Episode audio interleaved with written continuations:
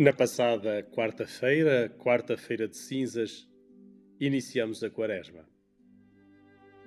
Nesse dia, o Papa Francisco, na missa da imposição das cinzas que celebrou em Roma, disse que a Quaresma é uma viagem de regresso a Deus. Sim, a Quaresma é uma viagem, um caminho. Mas é uma viagem que passa pelo deserto pelo deserto do silêncio. Esse deserto onde só estás tu, tu e tu mesmo, contigo próprio. Sim, precisamos de nos retirar para o deserto, como Jesus, e sermos tentados para fazermos escolhas. Escolher é viver.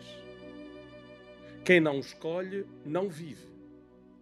É preciso passar o deserto da provação e da tentação para sentirmos saudades da nossa casa, da casa do Pai.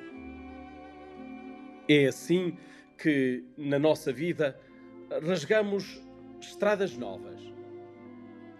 E ser tentado talvez possa não ser bonito, mas é absolutamente vital para a verdade e a liberdade da pessoa. Foi assim com Jesus.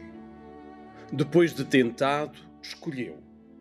Escolheu ir anunciar o Evangelho, a boa notícia de que o reino de Deus está próximo. Vivamos este tempo de Quaresma como tempo de deserto, de provação e de escolhas. Boa Quaresma para todos.